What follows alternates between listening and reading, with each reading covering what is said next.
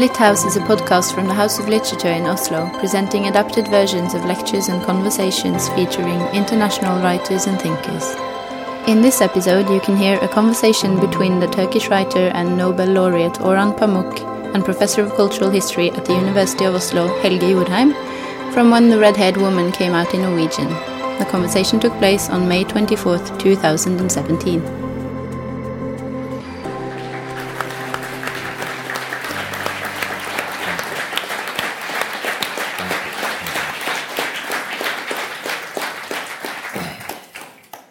Welcome. It's good to have you here on this stage. Um, I think I should start by saying that you've, you've been in Oslo for a couple of days, right? And Yes. you have been talking, you're giving another talk or another reading, discussion, uh, where you discussed the power of objects, we could say, the power of things.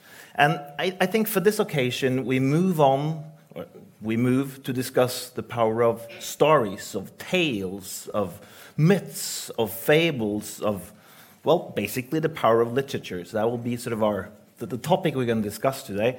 Uh, and our occasion is then this, this book, The Red-Haired Woman, that I all uh, recommend you to, to buy and read, of course. And I guess my, my, my first question is, I mean, over so many years, you've, you've perfectioned the art of writing big, meandering, complex, detailed novels uh, about cities and about modern life in the modern or postmodernist sense, uh, whatever you want. So why have you now written a novel that is sort of has the simplicity and the symmetry of a sort of a philosophical fable? It's, it's so different, and it's, it has something very different from things you've written before that has to do with stories and fables, I think. Okay, I don't know about the simplicity. I'll come back to that later. um, but uh, I am imposed on myself a sort of a, impose on myself to write a short novel.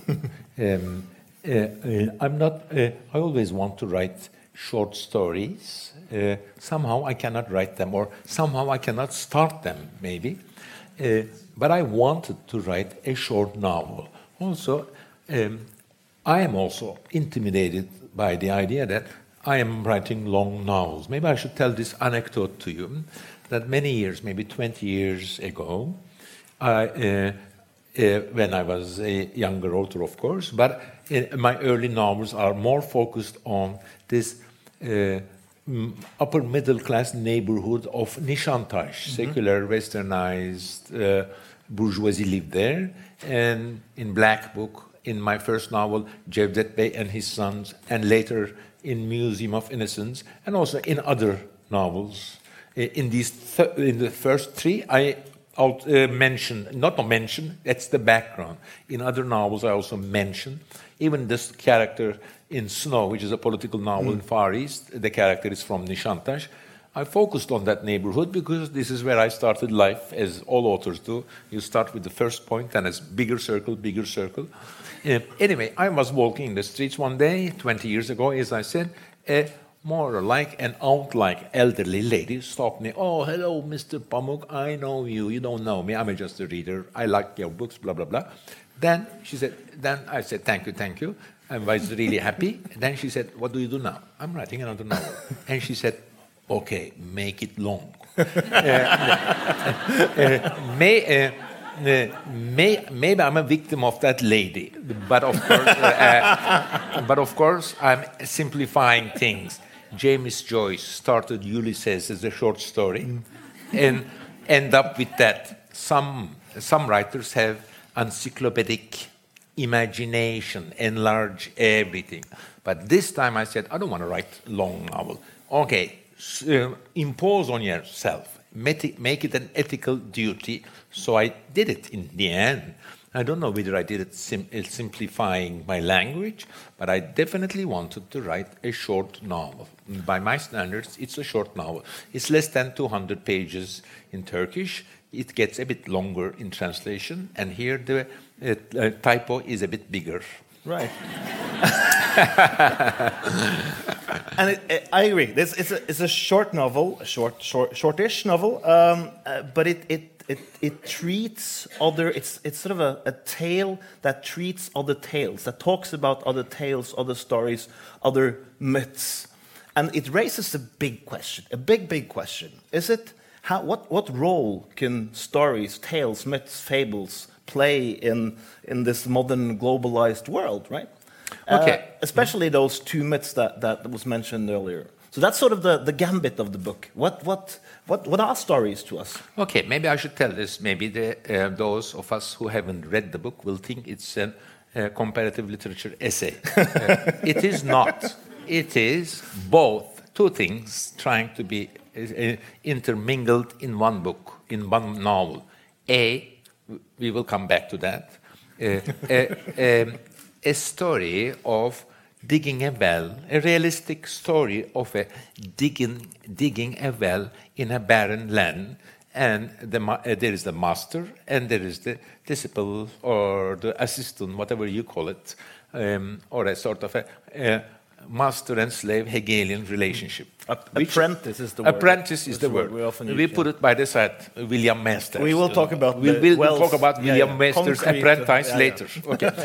uh, and the other side, this is if the novel has two sides. The other side, now we're gonna you're opening uh, a conversation about that, is based on an idea I carried in my head for many, many years. In fact, this happens many times in my life that two projects, essays, two, um, two books intermingle together. Mm. I, um, uh, I'll, I'll, come back to the realist side, uh, but this has interested me very much. You know, we all know about um, um, Sophocles' Oedipus Rex. I am, by the side, a chaired professor at Columbia University, and when a new student enrolls, we um, give them one year of canon, you know, Mostly Western canon. And Oedipus Rex, Sophocles' version of it, is important. Um, uh, there are many uh, uh, Oedipus stories, but Sophocles' version was uh, staged in 1880s in Paris, successful, moved to Vienna, uh, Dr. Sigmund Freud saw it. Wow, it's just perfect for me, he said. uh, why? Because he's interested in parricide, killing the father. He also wrote an essay about Karamazov brothers, another popular book of the time, which is about the same subject, or partly about the same subject. So he wrote an article, and with, with his fame, so, uh, Sophocles Oedipus Rex went up, up, up, up. That's why probably we or other professor, mm. I'm, not, I'm not teaching it, uh, teach that at Columbia, considered to be one of the uh, essential canons of Western civilization. Now, if you read um, Firdevsi's Shahnameh, 11th century uh, Persian author's Book of Kings, which is a sort of a compi compilation of um, nightly stories about kings, but essentially a Persian uh, um, um, story, a, compilation of stories, and the biggest Persian classics. Maybe uh, to confirm it, I should say it's a Penguin classic, uh, uh, uh, in which there is a story. Um, Rus Rustam and Suhrab. Rustam is the major king character in Shahnameh, and of course, like these characters and many, many medieval compendiums of stories, he lives many, many centuries. But in one of the short, brief episodes, he goes to another country, actually, towards Turkey, and has an affair with insistent girl and leaves her pregnant and leaves a child. Then, many years later, or after that, he is always worried meeting his son, has an anxiety like Freudian anxiety, like maybe I'll do something wrong to him, whether I should know my son, has an anxiety of meeting or even doing something wrong. And as of course, just like in Oedipus Rex, he, by without knowing it, kills his son. In Oedipus Rex, Oedipus, without knowing, kills his father. So I thought, wow, uh, being a professor at Columbia, but even before that, oh, why don't I compare these? These are perfect for me. Why don't I compare them one day? But then the realistic story uh, combined with it. I can go towards the comparison. I can go with the real story. What's your uh, next question? So, so my so I think I think it's a good idea now. So we have those two myths. We have this wonderful symmetry of a of a Western myth of uh, filicide, no, of patricide, Patri- sorry, and an Eastern myth of filicide. So there's on the one on the Western side, there's a son killing his father. On the Eastern side, there's a father killing his son. So now we want to know. Uh, what does this have to do with, Okay, with the, then I'll the go back story? to- what kind of a story? Okay, then I are you go back to story why I why I saw some things in comparing, Right. and I'm happy I did this. If I wrote a flat uh, um, uh, on essay, professor kind of academic essay, it wouldn't be interesting. But this realistic story helped. Right. In okay, so I'll come with the 1990. Uh, uh, uh, in 1990s, or no, 1988 or 89, I forgot. When I was finishing, um, passionately writing black book. Sometimes I consider it the book that I find my voice. Uh, um, we were in with my wife in um, Büyük, uh, no, uh, one of the islands of, uh, in Istanbul, and she used to go to work every day, or no, she was doing research, but anyway, um, and I would sit at home, and then one day I saw in the land, empty land next to us, they begin to dig a well. Uh, and just like in the book, they came and built their tent. Uh, in the first night, they couldn't build it, just like in the book. Um, they were awkward about it, giggling about it. Um, different than the book, the master a bit younger, uh, uh, um, the teenage apprentice uh, um, a bit older. So they, uh, uh, and they had a just like in the book had a TV set, one of the earliest in Turkey. Then around five o'clock, just like in the book, they would put a pot and do a little bit of cooking, some vegetables, some, and continue working. Uh, at seven, when the sun was going down, or eight, or whatever, uh, they would eat, and that was their life. And I was also writing and observing. Uh, then they occasionally also went downtown, or down, around town. What I say downtown is the uh, summer village where 10 minutes of walking and come back. But most of the time, as I return with my uh, ex-wife back, I would see them sleeping. That would touch me. That I would. Then they also said, "Sir, you came approach me. Sir, can we have some electricity? Can we benefit from your water?" And then a sort of a friendship or whatever you call it developed. Then this is my professional side. One day I said, you know. Uh, I was not famous then. Even if I was famous, they wouldn't be knowing me. I said, "Can we talk? I'm a uh, no, I'm a writer," and the guy was very forthcoming. But he didn't tell me this story then. But he told me about his life, which, as usual, I recorded, then um, typed it up, typed and saved it. But it stayed with me. Then maybe now 25 years later it I, I- you know i have many projects like this in my mind i think all authors have but your subconscious some part of your mind is preoccupied with it. Hmm. For me it happens many times. You have i say 17 projects. Two, two of them hmm. come together and hmm. marry. I don't object. So the uh, um, so i decided to write about the authoritarian or the master's relationship with the disciple, uh, also relating this to Oedipus uh, and Rostam. Um, and, and for quite a long time, I begin to work on this.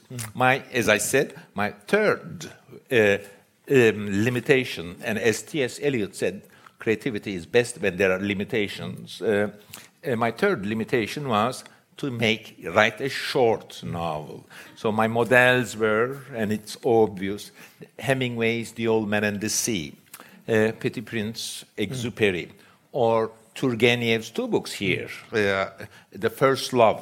Uh, the, um, where the boy discovers that his father, that the girl he is in love with, his father had an affair with, uh, had already an affair with, or fathers and sons.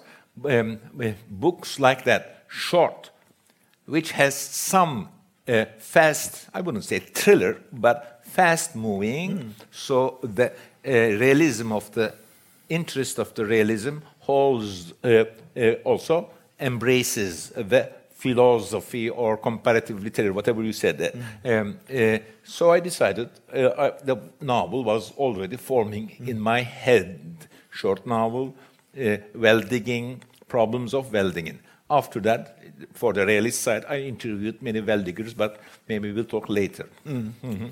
So yeah, exactly. So we have this we have this setup. We have those two myths that we talked about. Then we have well digging, but then, I mean, there, there are elements that we can recognize from your earlier work that you have a, a violent death that is sort of so it's part of an investigate. I mean, it's an investigative plot also. But we were wondering who who did anyone kill anyone, right? And then we have a, a, love story in there. So I mean, you you use this frame to put in very different and interesting plot that you combine, right?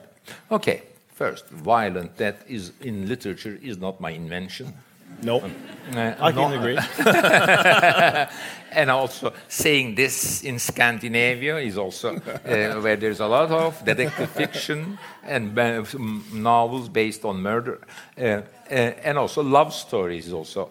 Uh, very. So I was aiming to, at a normal literature with philosophical background, a realist story which aims at a higher comparative literature philosophical, or my subject, a little bit of a shy comparisons of civilizations east west, but I have to also be very careful, very uh, tip, uh, walk tenderly because I'm very much afraid of making essentialist generalizations mm. while fiction works with them. Mm. Then also my professor side says, Orhan, don't be, be uh, making rough essentialist generalizations about civilizations, while my side of says that fiction works this way, mm. or fiction works with this kind of generalization. Very cautious about mm. these things, and maybe less cautious when I'm doing interviews about the delicate subject, but I'm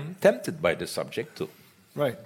So uh, you're less delicate now. That's interesting. I'm going to keep mm -hmm. that in my mind mm-hmm. because obviously this this this also have a has a political side, quite obviously. Yes. You, you, point to that. You I say, yeah. well, this is also a problem of despotism. And you say that quite, quite. Yes, I wouldn't say despotism. Okay, then I'll go move one, one, one or two steps further, with your permission. Yes, of course. Okay, what happens to us when we read or see these stories on stage?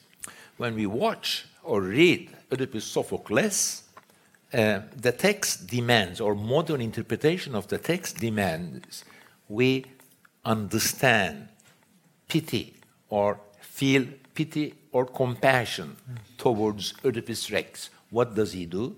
He kills his father, uh, sleeps with his mother, transgresses, breaks the taboos.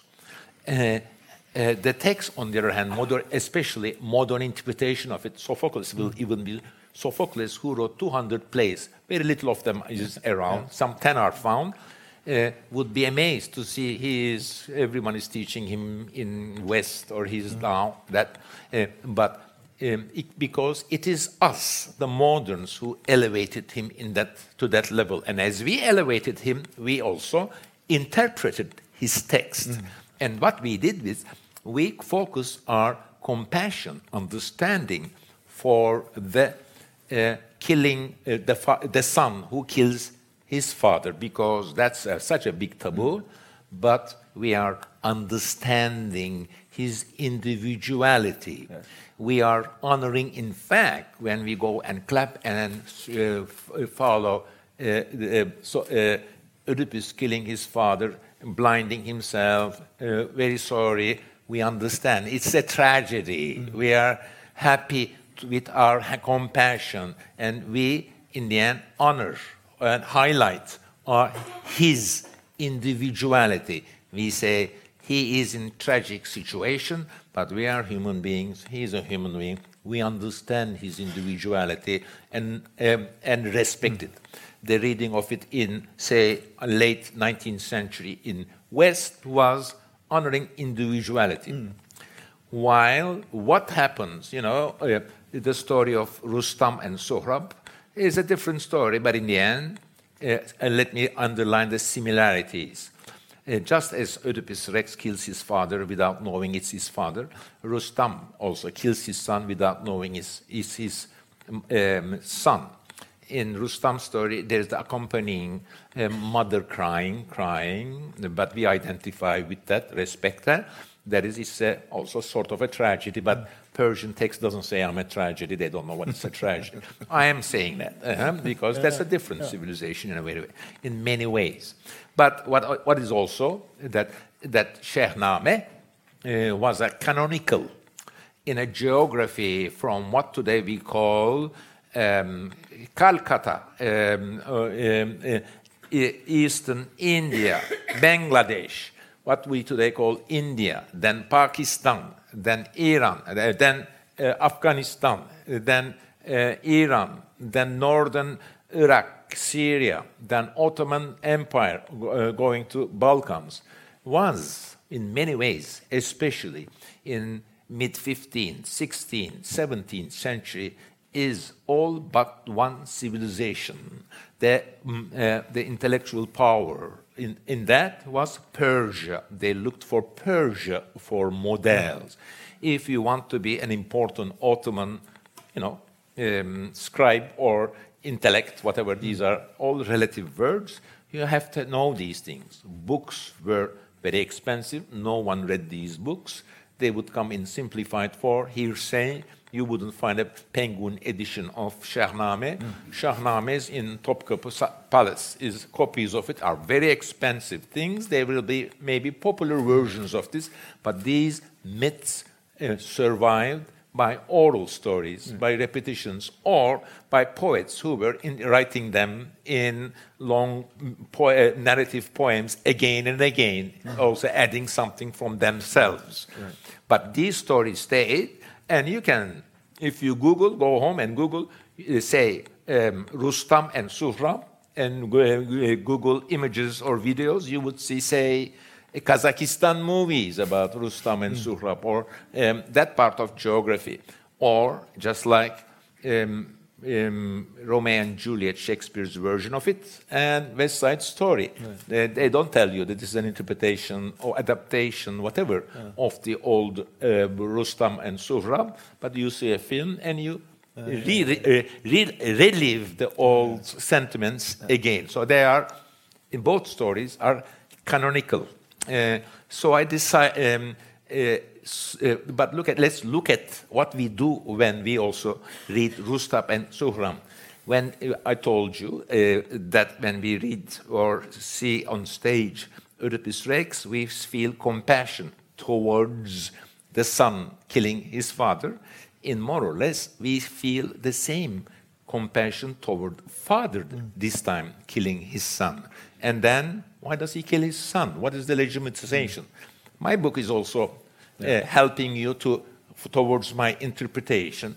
He kills his son. He is a good man, actually, mm. but the nation, the mm. tribe, the government, the state, right. unfortunately, needs that he kill his son right. uh, because there is war. Right. There are good guys and bad guys, and his son, unfortunately, is on the bad side.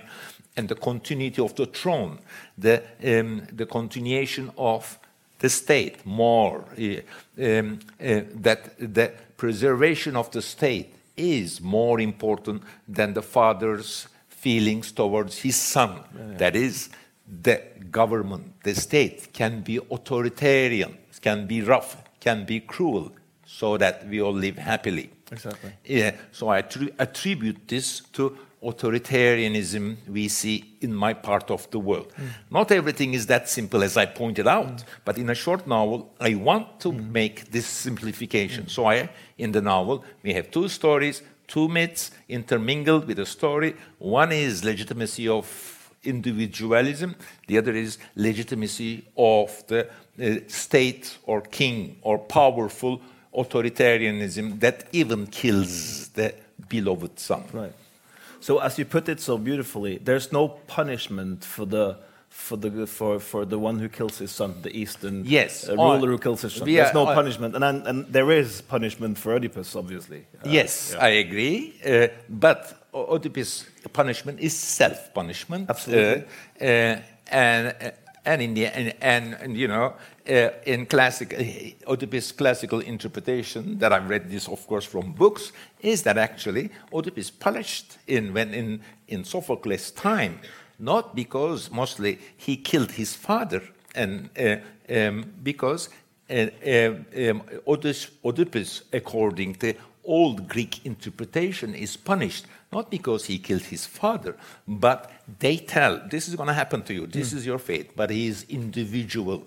Uh, he no. I'll have my own fate. Mm. I'll live against the fate that God gives me and tries to escape it. Mm. It, it. And that's why, in fact, he kills his father. So the punishment in the early interpretation, genuine interpretation, is that Oedipus is punished because he does not, in a way, believe the fate that God gives him. Uh, he is punished because, in a way, he is not following God's orders, but the right. fate that the oracle or the astrologer gives him.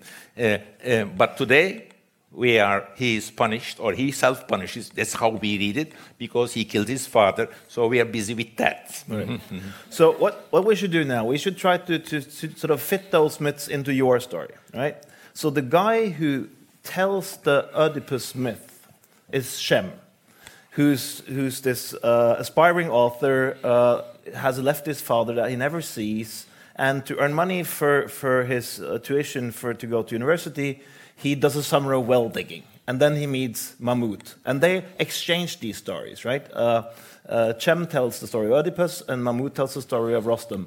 And none of them are really happy with, with each other's stories it's quick. in a sense. Yeah. I'm a bit, I may be a bit clumsy in that part of the book, but it's quick. But I'm sure that I will come, uh, the second part of the book elaborates the stories and comparison more.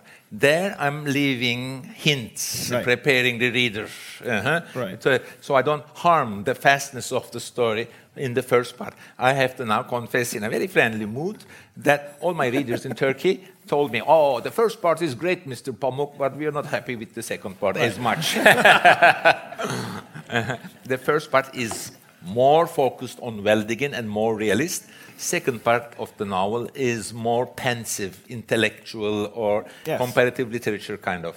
I'm sorry for that, but that happens in yeah. literature. I, am not sure, sure, if I agree uh, in at that, but I, I mean, we, we, will come back to well digging, and but just to sort of get the the second part of the novel is is sort of the part where these myths uh, live themselves out, where that that exact sort of uh, dynamics and mechanics of the myth. You can't avoid it. It will happen to you anyway. They, they do everything to avoid it, or Cem does, and it still happens. That's sort of I mean, that would be one way of reading the second that's part of the book. Tragedy. That's, that's tragedy. tragedy. Yeah, and it is uh, tragedy. Or that's also Hitchcock knew very, knew very, well about tragedy. So you know that some mean guy is going to kill our beloved uh, some person that we identify with me, Grace Kelly May, perhaps, and then something is bad coming. We, we even want to shout, "Stop! Stop!" Uh, uh, so the role of uh, these stories have that effect in the reading of the book. I was well aware of it when I was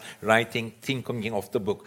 Once I underline these big stories and tell the readers uh, carefully that they are canonical, then the reader, of course, is thinking, okay, let's see what Pamuk will do with this. And also, they are also uh, in a situation of a film a person watching a film by Hitchcock. Mm. Yes. Mm -hmm. Yeah, yeah. So you fooled me at least. Yeah, yeah, yeah. So the, the, interesting thing then in the second second part is that that myth is sort of connected to a certain. Um, certain way of life that you see in Istanbul, a certain certain category of people that that earn a lot of money at the moment in speculating in property. And, and you said before that your first novel was sort of in, in, the inner part of Istanbul. This is really in the suburbs. This, uh, yes. this is industrialization going into the suburbs. People like making lots of money, buying up land and selling it to factories. And that's sort of the, that's what I, wouldn't say tragedy, but that's sort of where the myth plays out, sort of. Okay, but first we have to say this uh, that I. Uh, in my early novels, I was in my um, um, little neighborhood of Nişantaşı, uh, upper um, middle, uh, upper middle class. Then I moved out, bigger circles, bigger circles. I already wrote in a panoramic and epic way, in a Strangeness in My Mind, in my previous novel, uh, um, that uh, the development of Istanbul or the high rises or a city going uh, suddenly uh, booming. Uh, maybe I have to tell this. When I was born into Istanbul, it was a city of a million. Now they say it's 17 million.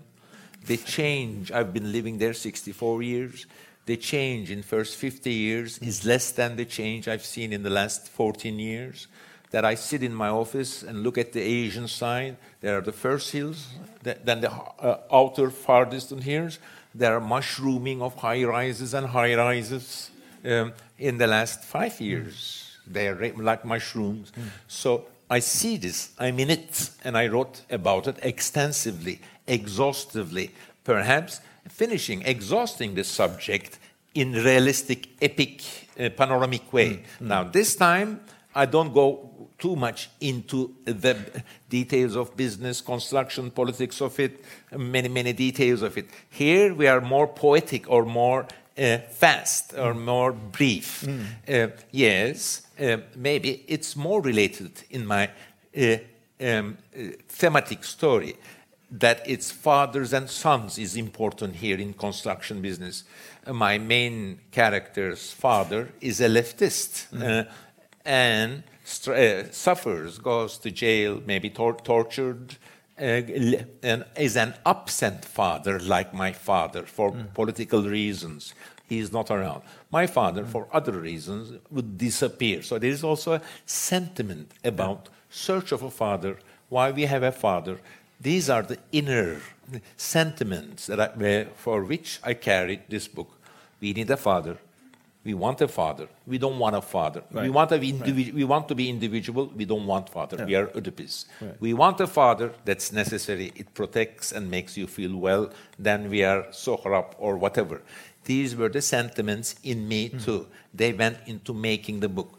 Uh, uh, but the book is not busy. The novel is not busy about detailing the construction business, development of high rises, cutthroat politics behind it. I all did this in a Strangeness in My Mind. Mm. Here I'm more busy with psychological, uh, sentimental story of some a person whose father suffers because of idealist politics, mm. while the son is guilt feels guilty because he cares about making money and is not as politically motivated or idealist, so right, to speak, right, as right. his father. Right.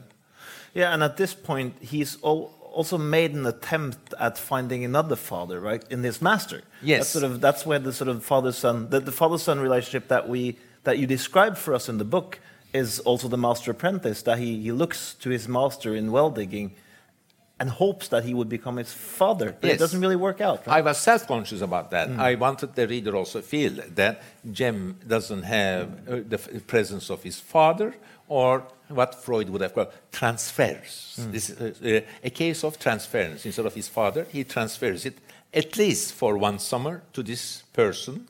Um, uh, and yes, that is also, it was important for me uh, Eh, for the reader to identify with the unfolding of the story. Yeah, yeah, and that's that's part of, that's kind of scary, I think, that part because it's that sort of he he wants so much to love his father, and he he he wants so much his father to be a loving father that he comes to hate him in a certain yes. certain way. It's, of, okay. it's a very am, ambivalent relationship, okay. it seems. I am happy going in these sentiments, perhaps because they are uh, autobiographical. Right.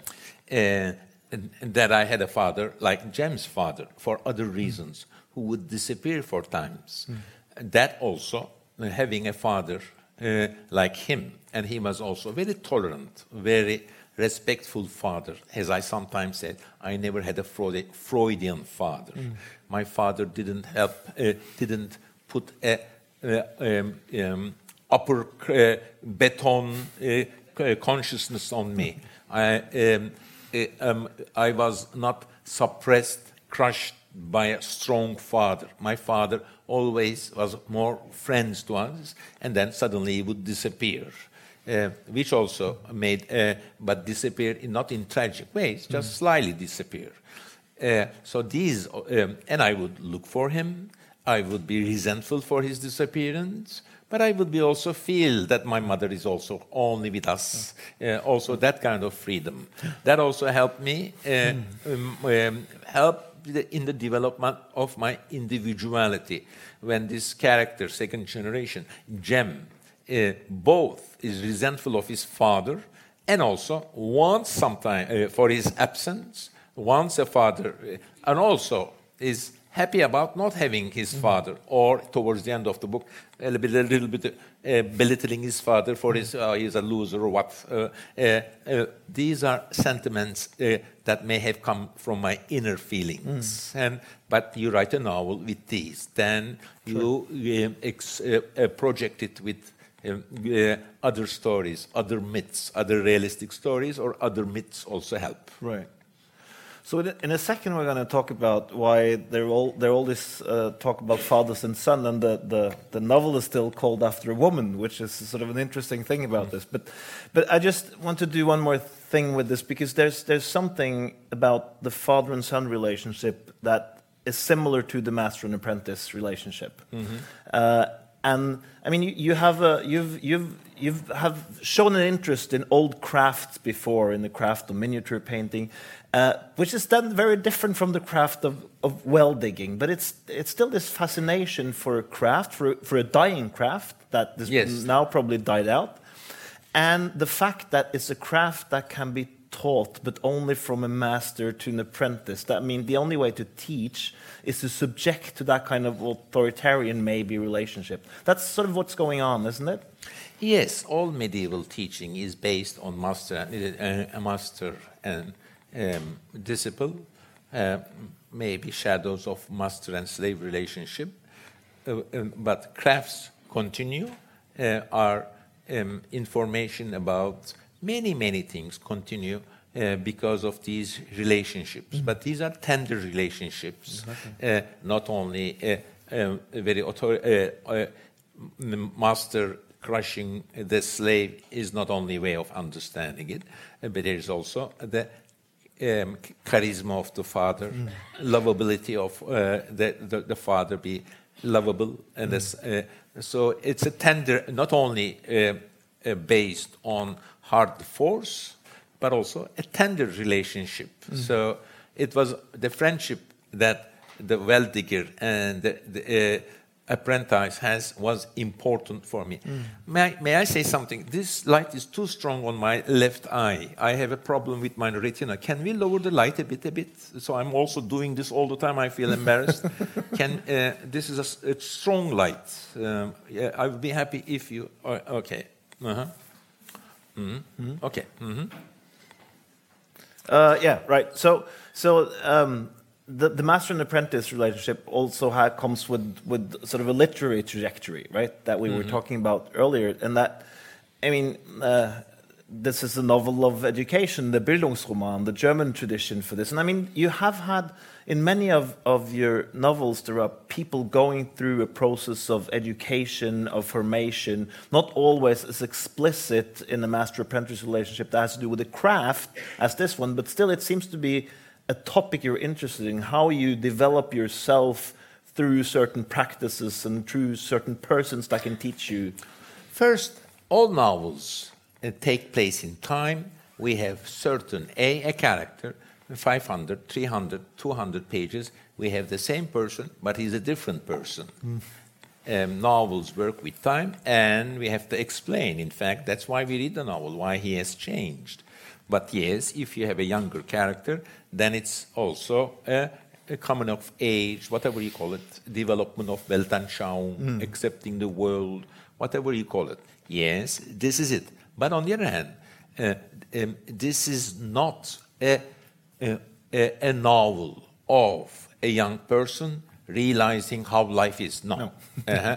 it's the text is more focused of, on on com- comparison, uh, absence of father, lack of father, more also uh, the, um, the, the desire for the father is also consequence of which is the, the desire, uh, the, the legitimization of authority. In a way, you can read this book as an allegorical. I shouldn't Yeah. be telling it this, but uh, the relationship between fathers and sons is also a relationship with understanding nation, the community, that the nation's desire to look for authoritarian authoritarianism or nations' desire to be respect individuality. These are what's at stake. But then I don't tell these things in the novel as I tell them in a simplistic way now. Thank you for sharing them, them with us. Um, I just uh, we're gonna we're gonna move on to that also, but I I, I, I really need to talk to you about wells and well digging because I Okay, think I think it's I think it's so interesting. Yes. Uh, and I mean, it, it isn't the first time that we have encountered a well in your novels. I mean, obviously, you, many of you in the room have read "My Name Is My Name Is Red," mitt navn er Karmosin, which starts off with the corpse in a well yes. right? And this corpse starts telling the story, uh, and that's there's what I mean. I uh, you told the story about the well digging, but there seems to be more to you and wells than just the digging. Yes, but then uh, Joseph's Brothers, uh, about which Thomas Ron- Mann wrote four volumes, Yeah, fantastic is, volumes. is based on a killing and a well. It's a biblical. Quran is also there are wells. All uh, religious texts and big literature is about wells. Not they were important as literary things, but water uh, was important. Uh, not in Scandinavia, by the way, but in in countries where there are religions grow. There were also a not very visible water in Middle East, southern Middle East, where religion started. There were also very little water, and and the well digger and finding water is important there. We don't, uh, they don't have springs of Scandinavia. Uh, and they have little water, and once you find some water, you have power, you have wealth, you have connections, you have a future there. So, fi- uh, and uh, finding water um, and a well is an important thing. Add to this, in my childhood, um, we had, uh, especially in summer houses, definitely wells.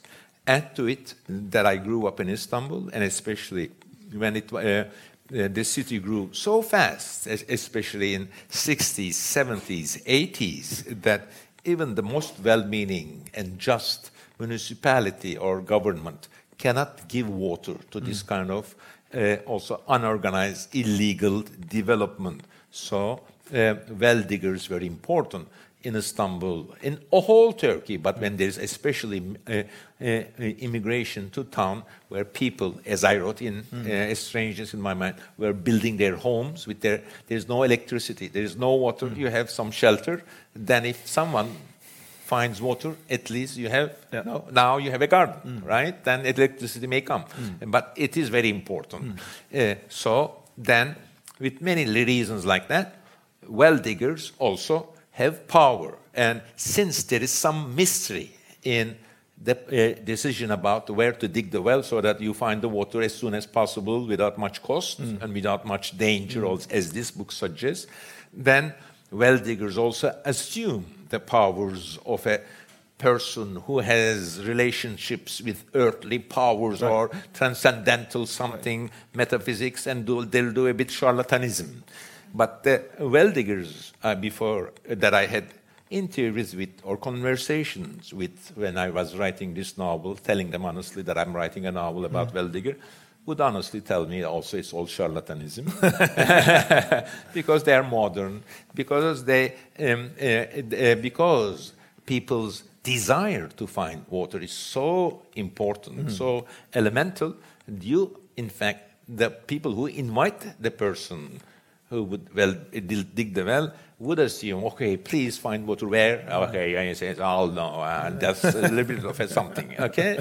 And uh, uh, but actually, there's no such thing, even or, or perhaps there is such thing, uh, ideology, false beliefs, um, fairy tale, uh, or su- superstition is perhaps the right word. Uh, some uh, well diggers abuse it. Some mm. well diggers are modest, but even if you're modest, then the people say, "Wow, he's such a modest uh, uh priest or something." so it's inevitable uh, when water is needed uh, that, that you project to this person who suddenly makes you rich, or let's forget mm. richness, brings you growth, mm. vitality, water, mm. so important uh, that he is important. This is one side of that also makes well uh, related to mm. history of well uh, wells in literature. Mm. Uh, uh shamanism. He's talking with the earth. He's saying actually not anything with, in Bible or Quran, inventing uh, stories like that. This is one side about mm. digging. There is also the realist side. You know, mm. the Indian they are construction workers. after 1980s, uh, well digging business went down in Turkey for two reasons because these new machines uh, would go down and they were wheeled, put on trucks. You, you, would invite the guy instead of digging a well for many, many mm. weeks, they will uh, dig. Uh, uh, they had various names for these machines and find the water fast. A and B. Uh, in well digging, I have, and I have seen many times, dynamite was used. Illegal dynamite was used and also uh, illegally used. Uh, because you come across, you're digging, and you know you invest for two weeks, and suddenly you have a rock. This is not in my story, and either you you do not continue because with a rock you cannot continue. You continue 10 centimeters a day while you were doing a meter a day, uh, hoping that it's a small rock. What do you do? There is a rock. Then when you realize with your senses again a sort of intuition then the best is to dig a hole, place a dynamite, and warn all the neighborhoods, I'm going to explode the dynamite. Mom, I've seen this. Uh, then you continue fast. But all this dynamite was uh, illegally acquired by construction companies that these well diggers were also construct, making essentially wooden structures to fill beton. Right. Uh, but uh, also this freely, semi-freely available dynamite was also used in 1970s by various left-wing and right-wing uh, groups who were killing each other, throwing them to mm. each other, uh, a sort of a continuation of Cold War in Istanbul or mm. all Turkey. Uh, Marxist factions and right-wing factions were many, many Maoist, Marxist, this or that, mm. and also many, many right-wing nationalist factions were killing each other and throwing dynamite at each other. There was a military coup and, uh, and the uh, generals who had did that military coup made access to dynamite very hard. Right. That finished off yeah. uh, uh, well digging business along with these new machines. All uh, old um, well diggers told me. Uh, um, anyway, I'm interested in the story of a, a craft, a business, uh, like miniatures, or as many as I told, in a Strangeness in My Mind, uh, yogurt selling exactly. or production of these ends. I'm interested in the, on, on yeah, this you're interested enough to, to put it in the book, right? So there's, yes. a picture of a windlass. I didn't even know the Norwegian word. It's a brønnvinne, brønnvinne, I think. Uh, I didn't know the word before. And I mean, you're interested enough in the in the craft of digging a well that you actually put the drawing of yes. the machine in. It's I thought that was kind of. It's based on a very technical, very interesting well digger draw, something like that. I improved it. When you said, "Wow," uh, and I said to myself, "Why don't I put it?" You know, uh, uh, it's, it. Uh, it will lend a simplicity, yeah. A childhood simplicity to the book, and I, and also the fact that suddenly the guy said, was telling me, asking, I was asking I many questions. Do you have, do you have pen and paper? And he really did perspective, and he did uh, draw his, and it's like this. He told me. so it was, I was impressed, and I, and I developed it and put it in a book in that way. Mm -hmm. Fantastic. Uh -huh. So, but the, the, interesting thing is, on the one hand, there's the windlass. On on the on the other hand, there there is this, and this might be interpreting you too much, but there, I mean, there's a whole set of stories that has to do with the underworld right? So Mahmud is lying there telling stories about well digging. There are partly stories about the underworld, partly about finding strange things, partly being kidnapped by Yes. a giant. So there's there's this, and I, I really like it because there's this different set of stories that enters the book. They're completely different from the other stories, the the myths and the fratricide and the phillies, not the fratry, the patricides and the filicides, right? And and they seem to be important, and also because. Uh, your your protagonist ends up dead at the bottom of the well. The, the well and the underworld and the heaven and hell. It seems to be something going on with that whole set of meanings, right? Okay, I like, I like combinations of imagery or uh, literary texts, literary fables, tales that come from different sources. There is also an allusion, not allusion. We mention it. Jules Verne, you know, there is a. I'll forget the title. It's in the book. The travel Uh, to the, the, the center, center of the world. of the earth. they right. dig uh, um, an unrealistic story. They start from one end of the world, end up uh, in the other end of the world. Uh, a story that impresses, uh, not very realistic, but impresses all children. All, all. I, in my black book, compared Freud's unconscious with a well. Uh, and I really like that. I'm living in Istanbul, where they're digging wells for 2,000 years. Right. Uh, there was no uh, municipality giving you water in Byzantium, but there are wells that one of these uh, old uh, um, well, then there are also well fixers. Uh, uh, that there is an old, what the Turks call blind well. Now, there is no water in it anymore, but no one goes there because, as you know, we have wells, after a while, if there's no water, there's gas in it. Uh, so it's uh, once in a year. Now they don't report these things in Turkey anymore, but someone goes down to fix the well, then he dies because they're not attentive up there. That's the responsibility of the apprentice who is waiting up there. So even he's a master, he is also in the hands of the apprentice who may behave like, oh, I forgot you, and the guy may die.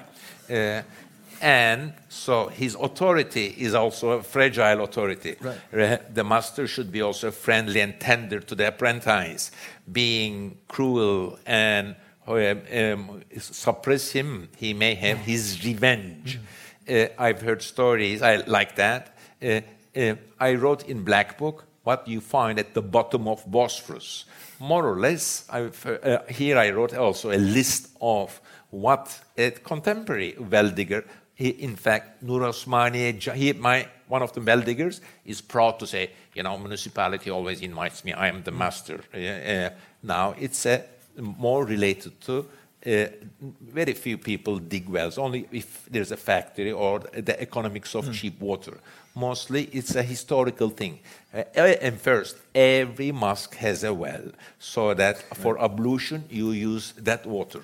But then, uh, even old Byzantine times, there are 500 year old wells. What, what do people do when there is a well? If you want to sa- uh, hide something, if you kill somebody, if there is a research, if you want to, you throw everything into well. Uh, uh, um, uh, so the guy told me, maybe exaggerated, I found this in the well, that in the well. They sent me down. There was no gas. He uses modern technology. He's safe. He's an expert. He wouldn't die there. There are five now modern, almost European c- c- uh. He goes down and sees so much skulls, old weapons, so much, uh, uh, old coins.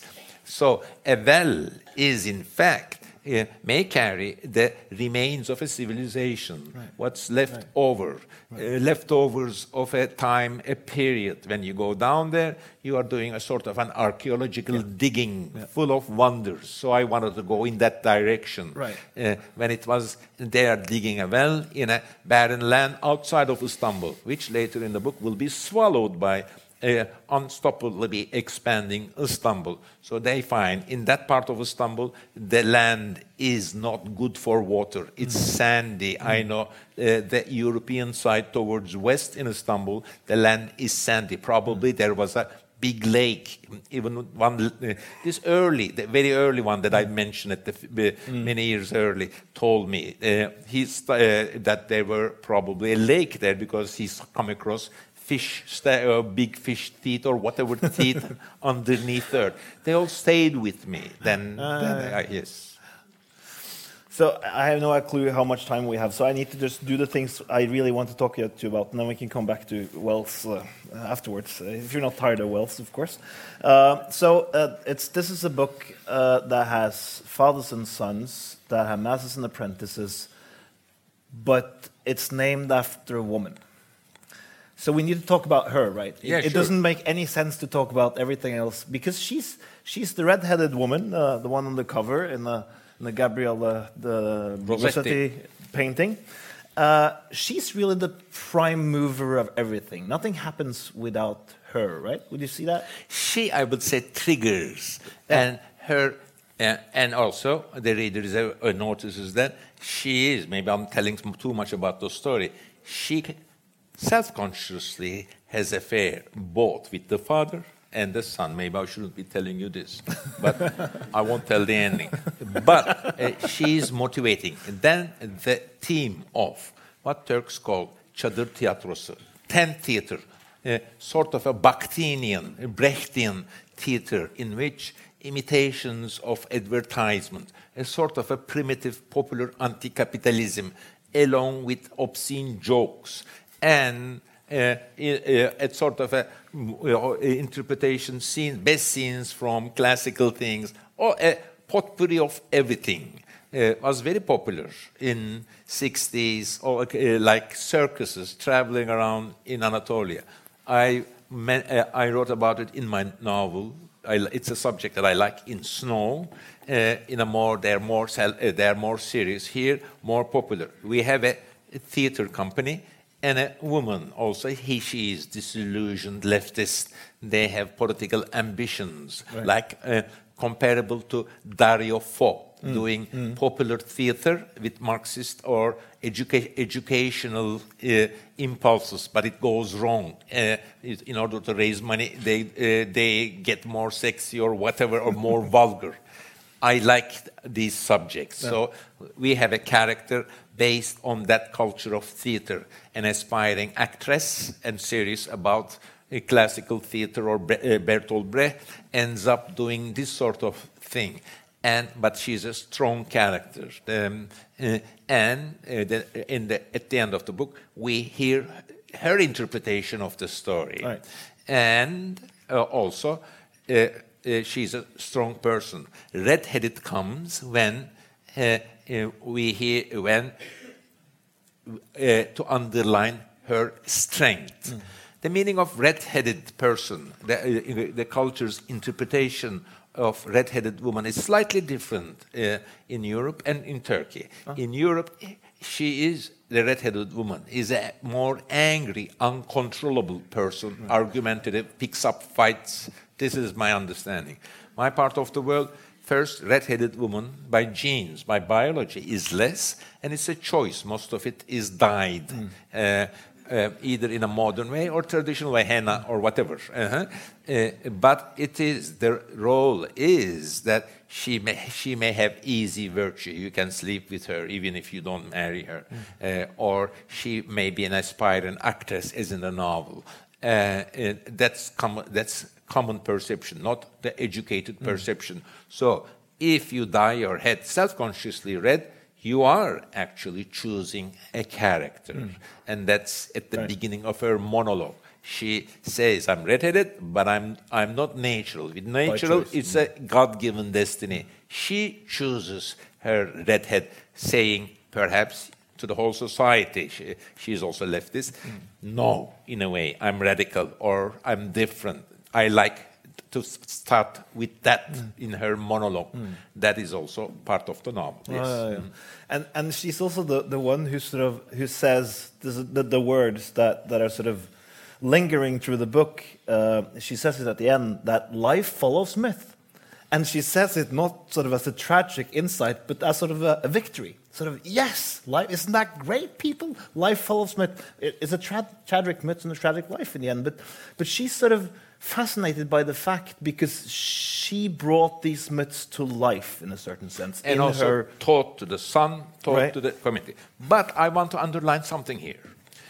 that once we say life follows myth, and once we underline, as I do in the novel, the strength of myths, in fact, their foundational um, importance in civilization, maybe they're not important, that's how we perceive them. Maybe the, there is something, a newly developed idea of classics and canon, and then you have to it. Maybe we elevated them. No matter.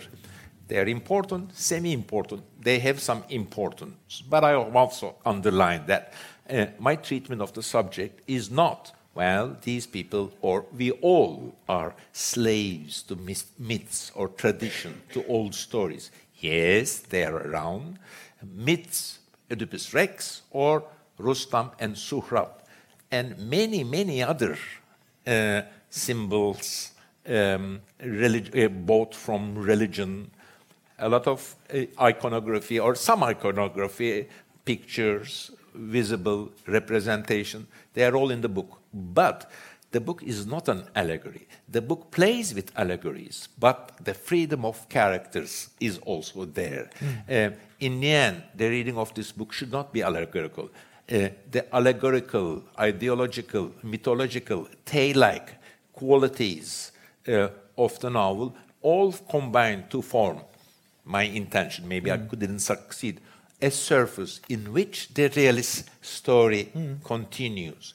But the book doesn't you know, uh, suggest here is this myth, here is that myth, uh, here's the allegory. The result is so and so killing his father or father mm. killing his son. And this is the result. Uh, this country or um, this country or that country, this land is that. I'm not saying. At most, I'm saying probably my part of the world needs authoritarian tales because they, uh, they behave like that. Or European civilization highlighted Sophocles' story because of its individuality.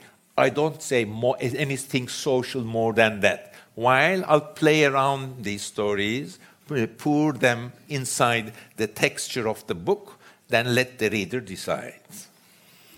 Yeah, that is is one thing I, I, I, like to address still, and that's sort of the in, in the myth, both of them. There's this strong, uh, at least in the Oedipus that I know best. There's this strong feeling that Oedipus has done something wrong. That that there's a there's a mistake. There's this hamartia, I think it's the the, the Greek word, uh, and and so you, you, end up thinking about. Uh, how do you pronounce it? Ch not chem, but ch gem. Gem, gem. Mm -hmm. Okay, gem. Uh, so you end up as a reader asking yourself, so where did he go wrong, right? Is that so? So you end up sort of asking this question about sort of uh, where, if this is, if he's he's sort of in a certain sense reliving a certain myth, where's he? What's Where's, where does he go wrong? Where's his, where's his hamartia? Where's his hubris, in a sense? Okay, right? good, good point. He goes wrong, obviously, at the end of first chapter, first section. Of course. Uh, yeah. uh, but I won't we can't tell, tell you what's there. Uh, but he does uh, it's a very realistic situation, yeah. psychological situation. I would have done that. I think. I, yeah. Yes, I've heard this from my Western readers too. Uh, uh, um, some of my readers. After he had done that, a crime I won't tell the audience.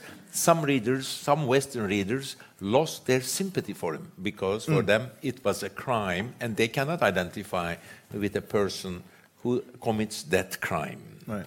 My answer to that, well, the same for Oedipus. We never identify with Oedipus.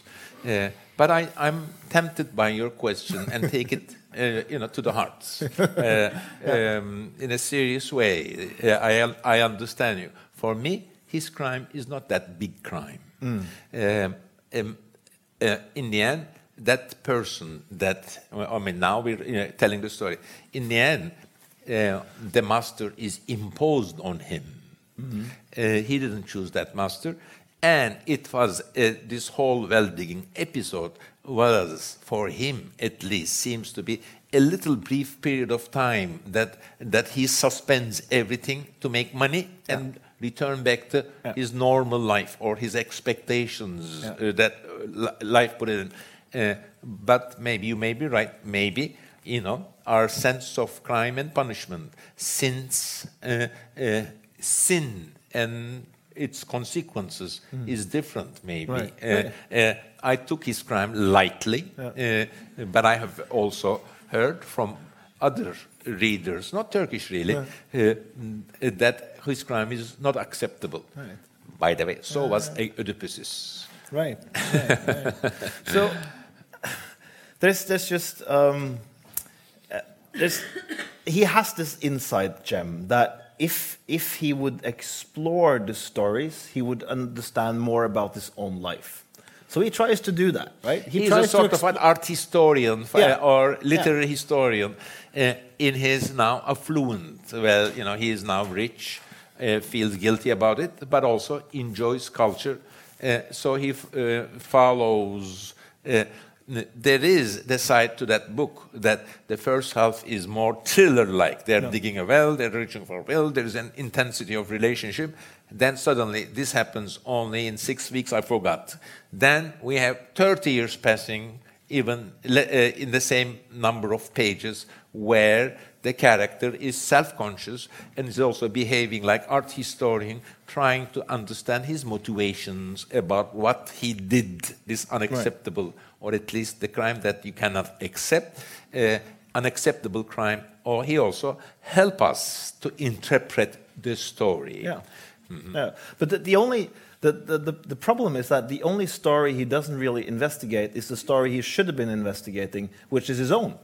So, I mean, this, when, when he finally comes back and he starts talking to people living in the area where this thing happened with the well digging, they tell him stories that are about him and that could have helped him okay. solve the riddle of his life. Okay, but this, uh, this the book is uh, clear about.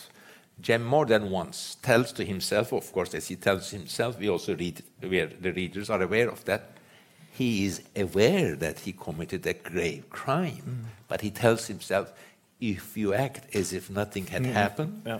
and behave as if nothing had happened, in the end, nothing had happened. Nothing right. happens. Right. So he uh, repeats this thing that when we commit a crime, and we all remember those tender moments in our memory when we commit a crime, the first motivation, the first thing we have uh, to behave as if nothing happened. Mm. Yeah. Uh, uh, can we sustain this? Yes, if the crime is too far away uh, uh, and he waits to be punished, nothing happens. I like.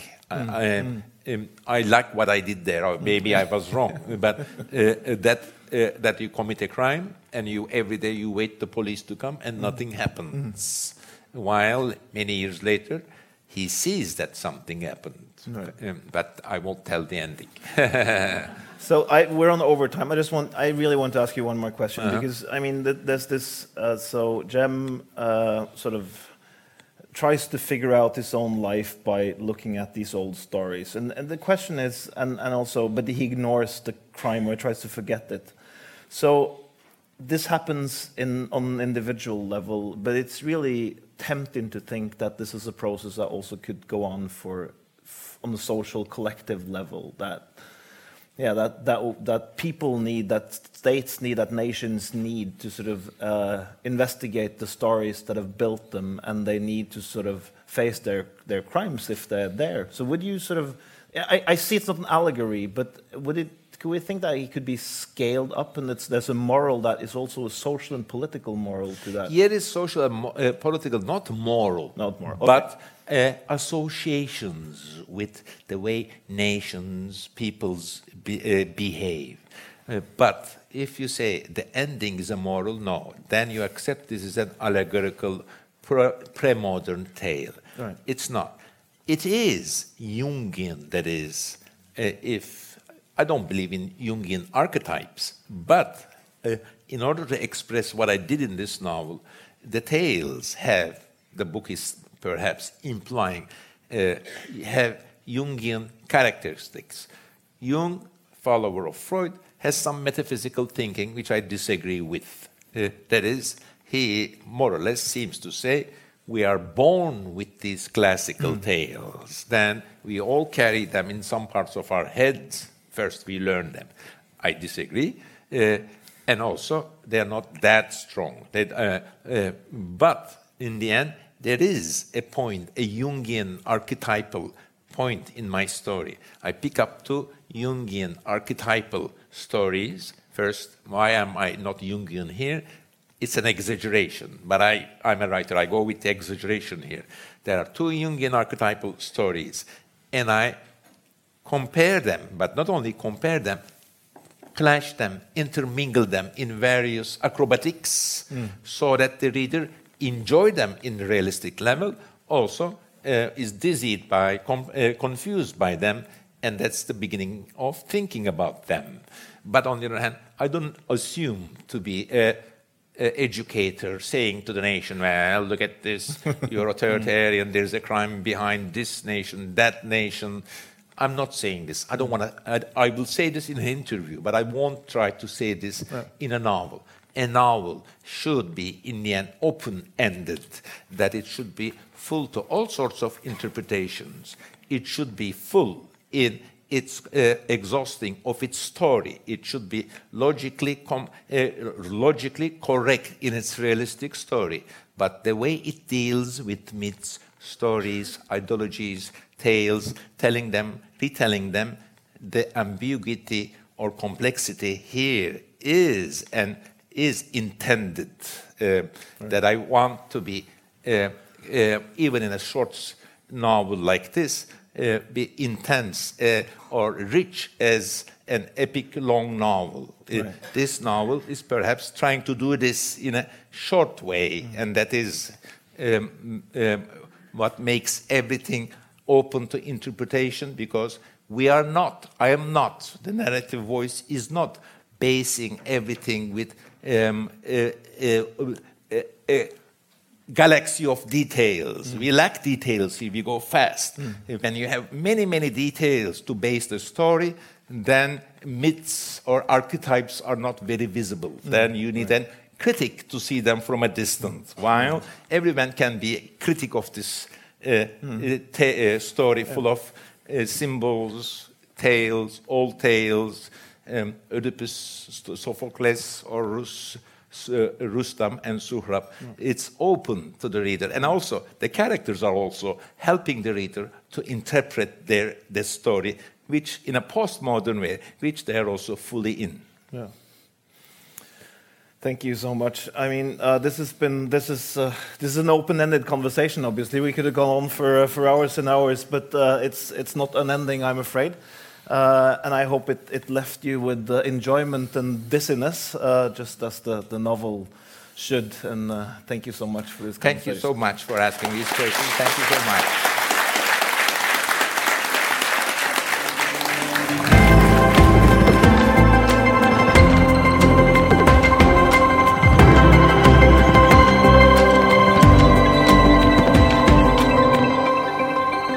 Have been listening to Lit House, the English language podcast from the House of Literature in Oslo, Litteraturhuset. Music by Apotek.